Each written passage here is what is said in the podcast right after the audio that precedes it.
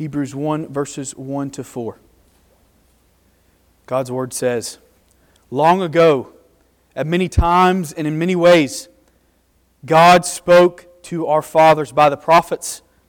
But in these last days, He has spoken to us by His Son, whom He appointed the heir of all things, through whom also He created the world. He is the radiance of the glory of God in the exact imprint of His nature, and He upholds the universe by the word of His power. After making purification for sins, he sat down at the right hand of the majesty on high, having become as much superior to angels as the name he has inherited is more excellent than theirs. Let's pray. Father, we thank you for this day that we're able to open up your word. Father, this morning as we begin to unpack this, this passage of Scripture, may you illuminate it to us that we are able to be witnesses for the Lord Jesus Christ in our community. For your glory, for your renown among the nations, and for our good. In Christ's name we pray. Amen. So this, this book of Hebrews, it was written to the Jewish Christians living in the face of persecution. It's written to those who are in danger of compromising the gospel. They're facing extreme persecution for the faith but some may seem as if they're drifting away. So, this letter is written to encourage them and to spur them on. Uh, you, you think of football teams before they run out on the field, they have a routine of, of tapping a sign. Like Notre Dame, that they, before they run out of the field, they tap a sign that says, Play like a champion today. Uh, Clemson, it, it's, they, they run down a hill, they touch a rock, and they run down this hill. Think of LSU, they tap a sign, Go Tigers, before they run out of Death Valley. These four verses, these four verses for this book is like that. It's, it's setting the stage for the whole book of Hebrews, which is to encourage Christians who are weary and remind them of who Christ is. That Christ has come in the flesh and he does not waver. In a world full of unfulfilled promises, Christ does not fail. Christ has met all the promises and expectations uh, of the Old Testament. He's fulfilled them all. And so the greatest gift to us is our sovereign Savior and Lord. So, our first point for this morning as we look through this passage is that Jesus, Jesus is the sufficient King. Jesus is the sufficient King. And we can read verses 1 and 2. Long ago, and many times in many ways, God spoke to our fathers by the prophets, but in these last days, He has spoken to us by His Son, whom He appointed the heir of all things, through whom also He created the world. So, here in, in these two verses, the author is dividing how God has spoken this message of salvation into two eras, two recipients, two agents, and two ways. So, the two eras that God has spoken is in the past and in these last days. The two recipients are to our fathers and to us. And the two agents were through the prophets and then by his son. And the two ways were in various ways signs, wonders in the Old Testament, and then in one way. So in the past, God has spoken in the Old Testament. In the Old Testament, the agents of which God's message was, was heard were, were through the prophets. Those who received this message uh, were our fathers. But in these last days, which is the New Testament, God has spoken. He has spoken in His Son. And we are the people in these last days who receive this good news. The message is the same, it has not changed, nor will it change under heaven. There has been only one message of salvation. So the prophets, the signs, wonders in the Old Testament showed God's kindness, but also pointed forward to the Son. They're anticipating, they're foretelling of this day.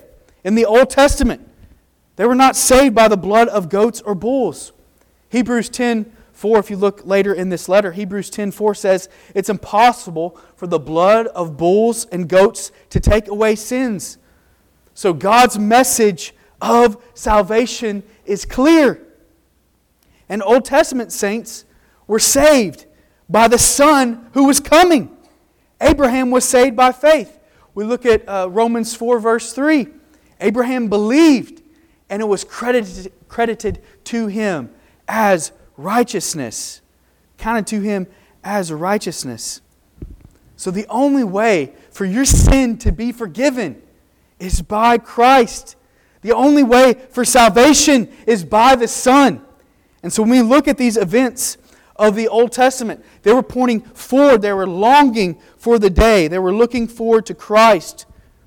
We think of the Passover, where the blood of the Lamb was put on the door for the Israelites, and death passed over. And for the Egyptians who did not have the blood of the Lamb over their door, death entered the house and killed the firstborn. So the Passover was pointing forward to the Lamb of God who was slain on the cross for his people. Jesus is the Passover lamb. He's the, he's the tabernacle, he's the temple, he's the tent of meeting. These are things that are looking forward to Jesus. The Gospel of John starts off by saying that Jesus dwelt, he tabernacled among us. So these events in the Old Testament, they were pointing forward to the New Testament and new covenant found in Christ. And so this phrase in verse 1 concerning the prophets, uh, we got to think about the context in which this was written concerning the prophets. It demands a response. It demands a response. The Jews say the prophets do not speak of Jesus. But for a Jewish Christian who is struggling in the midst of intense persecution, this would cause them to rejoice. This would cause the believer to rejoice. Yes, Jesus is the Christ. He is the Messiah. Isaiah talks about the suffering servant, that Jesus was he's upon the cross. The prophets testify of the Son. In Acts 18:28, it says that Apollos powerfully refuted the Jews in public by showing the scriptures that Jesus was the Christ. In Acts 18, what were Apollos' scriptures that he had? It was the Old Testament. It was the prophets. The New Testament is a confirmation of what the Old Testament taught that there is a Messiah, a king is coming, and that king is Christ Jesus. And that leads us to verse 2 that God has spoken. He has spoken in His Son. This is the main point of the book of Hebrews that God has spoken in His Son. We're to look to Jesus. We're to press on in faith. We're to keep running the race in your, in your suffering, in your troubles, in your trials, God is not silent. He has already spoken in His Son. You have a Redeemer, you have a kinsman Redeemer. So if you look for salvation apart from Christ, you will not find it. God has spoken finally and forever in the Lord Jesus Christ. There will not be another Redeemer to die for sin. Christ is sufficient. So the Son is the one who inaugurates the last days. God's Word is final in His Son. There is no other name in heaven by, by which men may be saved. And so in these last days, we have the Son. What God has said in the Old Testament does not contradict what is done in the New. The Old Testament anticipated what was coming in the New. J.C. Ryle said that men wonder sometimes that ministers press them so strongly to read the Bible. They marvel that we say so much about the importance of preaching and urge them so often to hear sermons. Let them cease to wonder and marvel no more. Our object is to make you acquainted with God's Word. We want you to have a good hope, and we know that a good hope must be drawn from the Scriptures. Without reading or hearing, you must live and die in ignorance. Hence we cry, Search the Scriptures, and your soul shall live. So, beloved, this morning, how has God spoken in His Son? The Son is greater than Old Testament prophets because He is the one whom they prophesied. All the Old Testament promises and prophecies are fulfilled in the God man, Jesus Christ. It is done, it is finished. Salvation is found only in the Son, hope is found only in the Son. Jesus is enough. And then Scripture here gives us seven attributes about Christ. If we look through verses 2 and 3, the Bible is describing to us who our King is. And so these attributes that describe Christ are to encourage believers in the midst of trials and sufferings. And we know uh, when we know who our Christ is, when we know who Christ is, we keep our eyes on the goal. When we think about Christ, we live in a manner that will bring him glory. And each attribute should cause us to reflect differently about King Jesus in our trials. One of the main points of Hebrews is that when we go through trials, when we suffer, when we face hardships in life, we're able to look to Christ. And so we will walk, we will walk through these, these seven attributes briefly this morning. But as we know, when we, when we think about Christ and what He has done on our behalf, we can, we can spend a, a good amount of time camping out on these attributes. So it's a, it's a beneficial thing for the Christian to reflect upon, um, upon these things, who our King is, and particularly in this season, in this Christmas season. Uh, we may be asked questions uh, why, why has Christ come? Why is Jesus the only way for salvation? And so, if you're able to spend some time this week, uh, spend some devotional time thinking through these attributes of Christ. And so, the first attribute uh, that the writer mentions is that the Son the Son is whom God appointed heir of all things. The Son is whom God appointed heir of all things. God has made his Son the heir. So, what does this mean? What does this mean?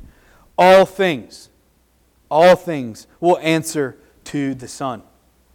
All things give account to the Son.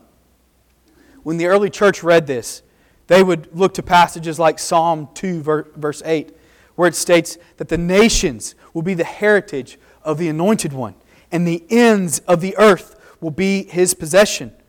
So Jesus is king over all things, all nations, all tribes, all tongues.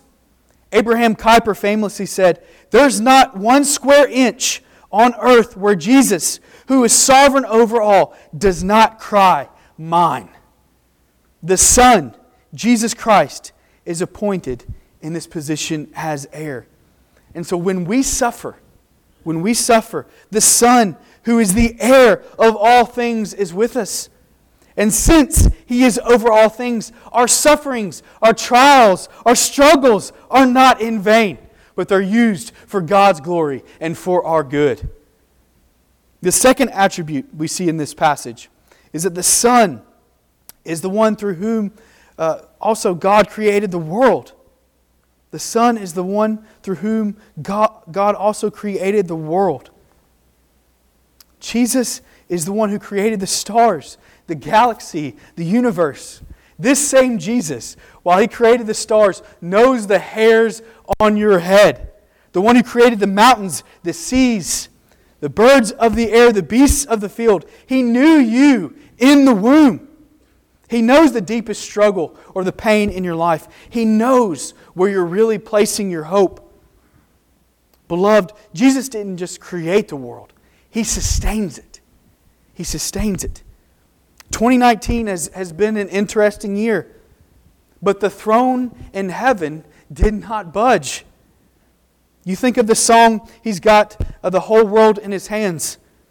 While He has you in His grip, while He has you in His grip, Christian, you can rest well. Because as you sleep, the same God who is working in you is working in your brother or sister in China or in Russia or in the Middle East. We get tired. The Lord Jesus does not. The Lord of heaven does not slumber.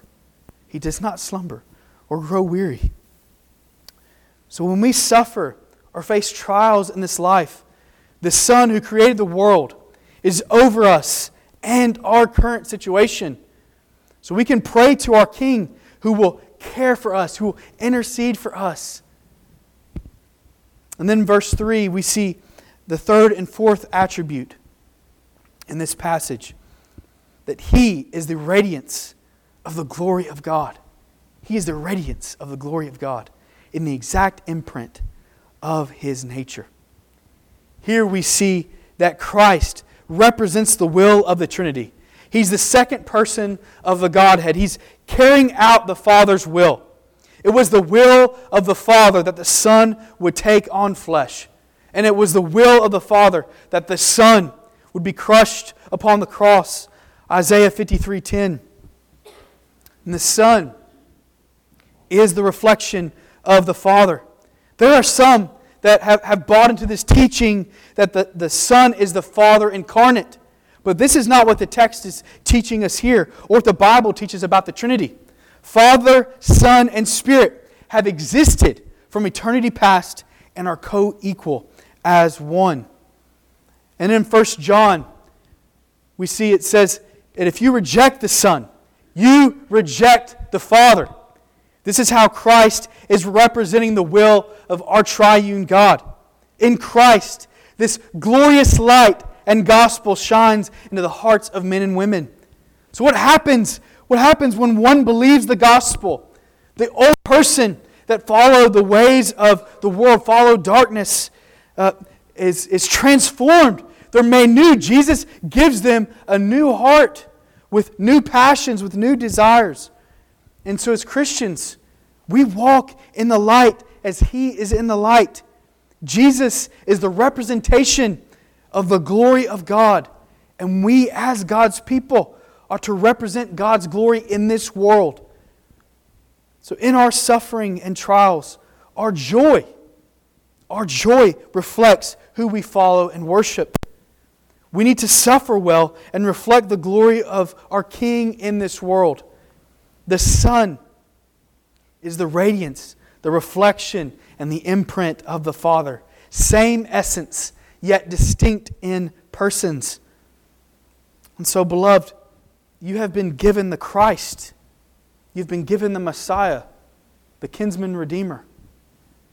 Do you really want trinkets and toys over the king? I think that's a question we need to ask for us in this season. Do we want these trinkets and toys, or do we want the king who has freely given us, has given himself to us?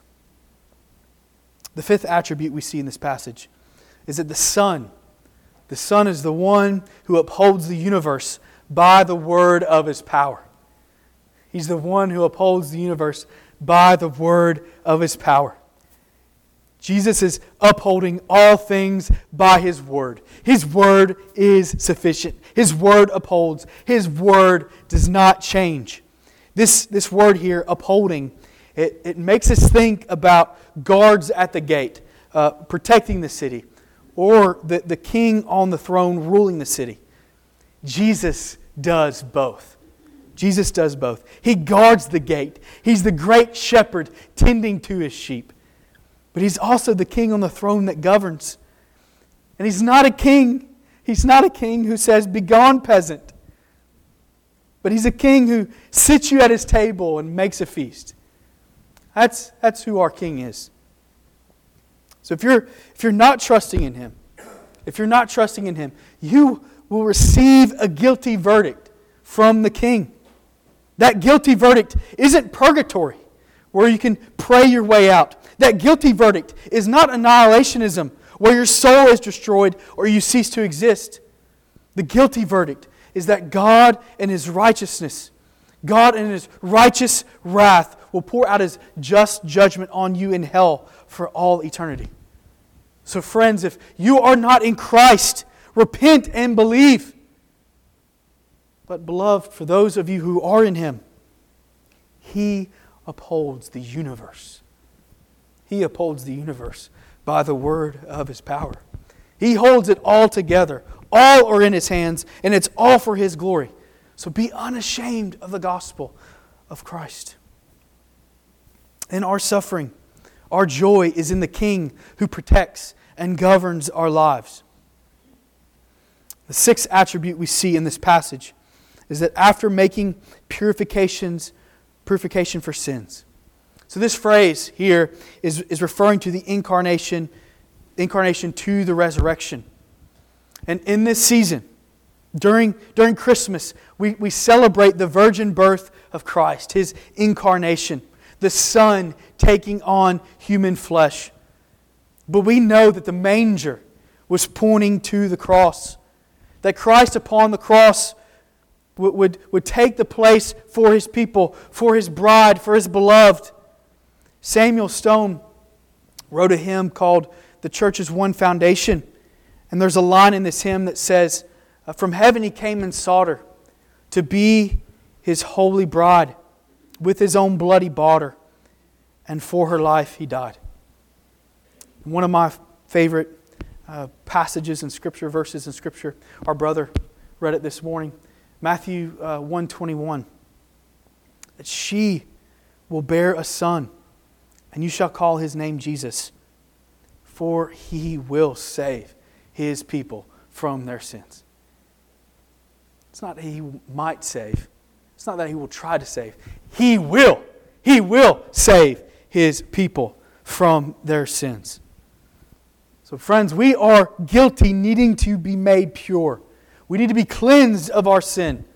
But because of our sin, we stand guilty before a holy God. In the Old Testament, they would take a lamb and, this, and they would place their transgressions on this lamb. They would do this every year in front of the transgressor. This unblemished lamb was slaughtered. This was not a pleasant sight, uh, nor was it meant to be. But this act did not save. This act was pointing forward. It was pointing forward to Christ, who is the spotless Lamb of God. He did not sin, He lived a perfect life and took the cross in our place. At the cross, Jesus got what we deserved. He bore the wrath of God. Only God can bear the propitious wrath of God. The one who was righteous stood in the place of the unrighteous, so that those who are unrighteous would be declared righteous. Those who are pure, who are made right before God, are pure only by grace alone, through faith alone, in Christ alone. In the 1700s, two German missionaries wanted to go minister to the slaves on the Caribbean islands. They were told that they would not be allowed to do that, so they sold themselves to a slave owner. And as the ship pulled away, it's recorded that they said, May the Lamb that was slain receive the reward of his suffering.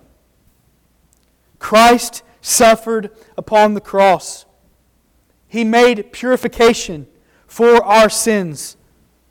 So, beloved, may the Lamb that was slain May the Lamb that was slain receive the reward of his suffering.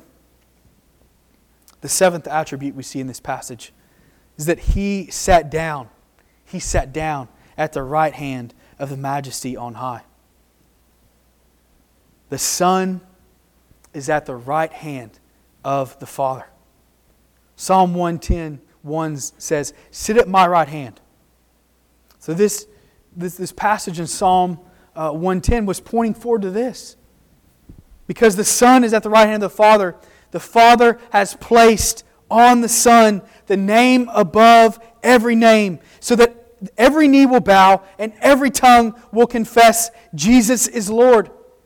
Either now in grace or later in judgment. John Owen said, Until men know themselves better, they will care very little to know Christ at all. So this morning, may we examine ourselves. May we look to Christ and to the cross. And we see here too that he sat down. He sat down. What do you do when you sit down? It's done, it's complete. Salvation is found only in the Lamb of God. Salvation is found only in Jesus Christ. And so these things in the book of Hebrews were written to encourage Christians in the midst of suffering and trials. One thing that will quickly kill the idea of this uh, idea of the prosperity gospel, that living your best life now, that one thing is suffering. Cotton candy and lollipops will not get you through suffering. But Jesus will. Jesus will. If you haven't suffered, you will. Be prepared. How do we prepare? How do we prepare for suffering? By sound doctrine, by solid biblical teaching, by focusing on the Lord Jesus Christ.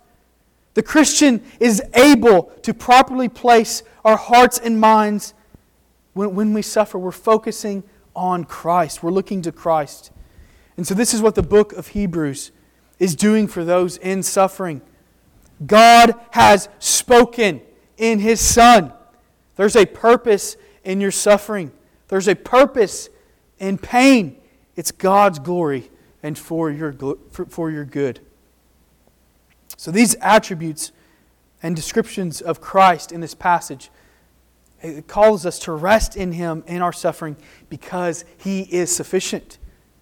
But also, we're called to share the gospel in the midst of our trials and sufferings because He is sufficient. We know how to suffer well because Christ suffered well for His bride. This leads us to our second point and our, our final point this morning. So we, we've talked about the sufficiency of our King, and then we talked about uh, the, the seven attributes of our, of our, of our King, uh, Christ Jesus. But then in verse 4, we see the supremacy. We see the supremacy of the Son. Let's read verse 4. Having become as much superior to angels as the name he has inherited is more excellent than theirs. So, this, this verse is stressing Christ's superiority over the angels. The angels know they are not superior to the Son, they are not equal to the Son. The last angels who thought they were superior to the Son were banished and judged. The angels worship the Son. So, the rest of chapter 1 in Hebrews and, and chapter 2, it, it shows the Son's superiority to the angels. In Luke 2, it is angels coming and saying, Fear not, for behold, I shall bring you good news of great joy that will be for all people. For unto you is, is born this day in the city of David a Savior, who is Christ the Lord. So in Hebrews 1 4, this, this word here being made or inherited does not mean that the Son did not have something. This inheritance is that he has been given all things. He's been given all things. It is, it is uh, what the Son has been given to by the Father. He is over all things. God has spoken to us in His Son, through whom He made the universe. So the Messiah, King Jesus, our Lord, sits at the Father's right hand. So the two points this morning we looked at is that the work of the Son is sufficient. The work of the Son is sufficient. And then Jesus, Christ, is superior. They, they're, those, those two points are calling us and helping us uh, to remind ourselves of this purpose in life, what we, what we are to do. We're to live on mission for God's glory and for our good. The rest of the book of Hebrews, it shows that God has spoken in His Son in that Jesus is greater than the angels. We see that in chapters 1 and chapters, uh, chapter 1 and chapter 2. God has spoken in His Son uh, in that, and He's greater than Moses in chapter 3. He's greater than Joshua in chapter 3 and 4, and then He's greater than the priests and sacrifices in chapters 4 to 10. So, beloved, in this season, do not doubt Christ or his pursuit of his people. But examine yourselves. May we examine ourselves. Can the world see that Jesus is your all? Is he your supreme joy? Are you rooted in the one who upholds the universe by the word of his power?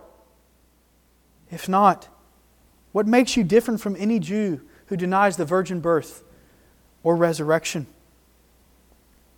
So, beloved, put your hope in the Lord Jesus Christ. You only get one life, and it will soon pass. Only what is done for Christ Jesus will last. Let's pray. Father, you are gracious to us in Christ Jesus. Because of our sin and rebellion against you, we were once far off. But now, because of Christ, our kinsman redeemer, we are brought to the table. We are brought to the feast. And you say to us, Take and eat. Father, you are merciful to us and gracious to us.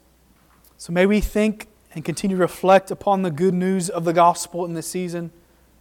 So that as we have conversations with family, with friends, uh, with people that we work with, that we magnify Christ, that we glorify you in all that we do, and that we're a light, we're a witness for the Lord Jesus in this community. May we take this gospel to our neighbors and to the nations. And all this we pray, Christ Jesus.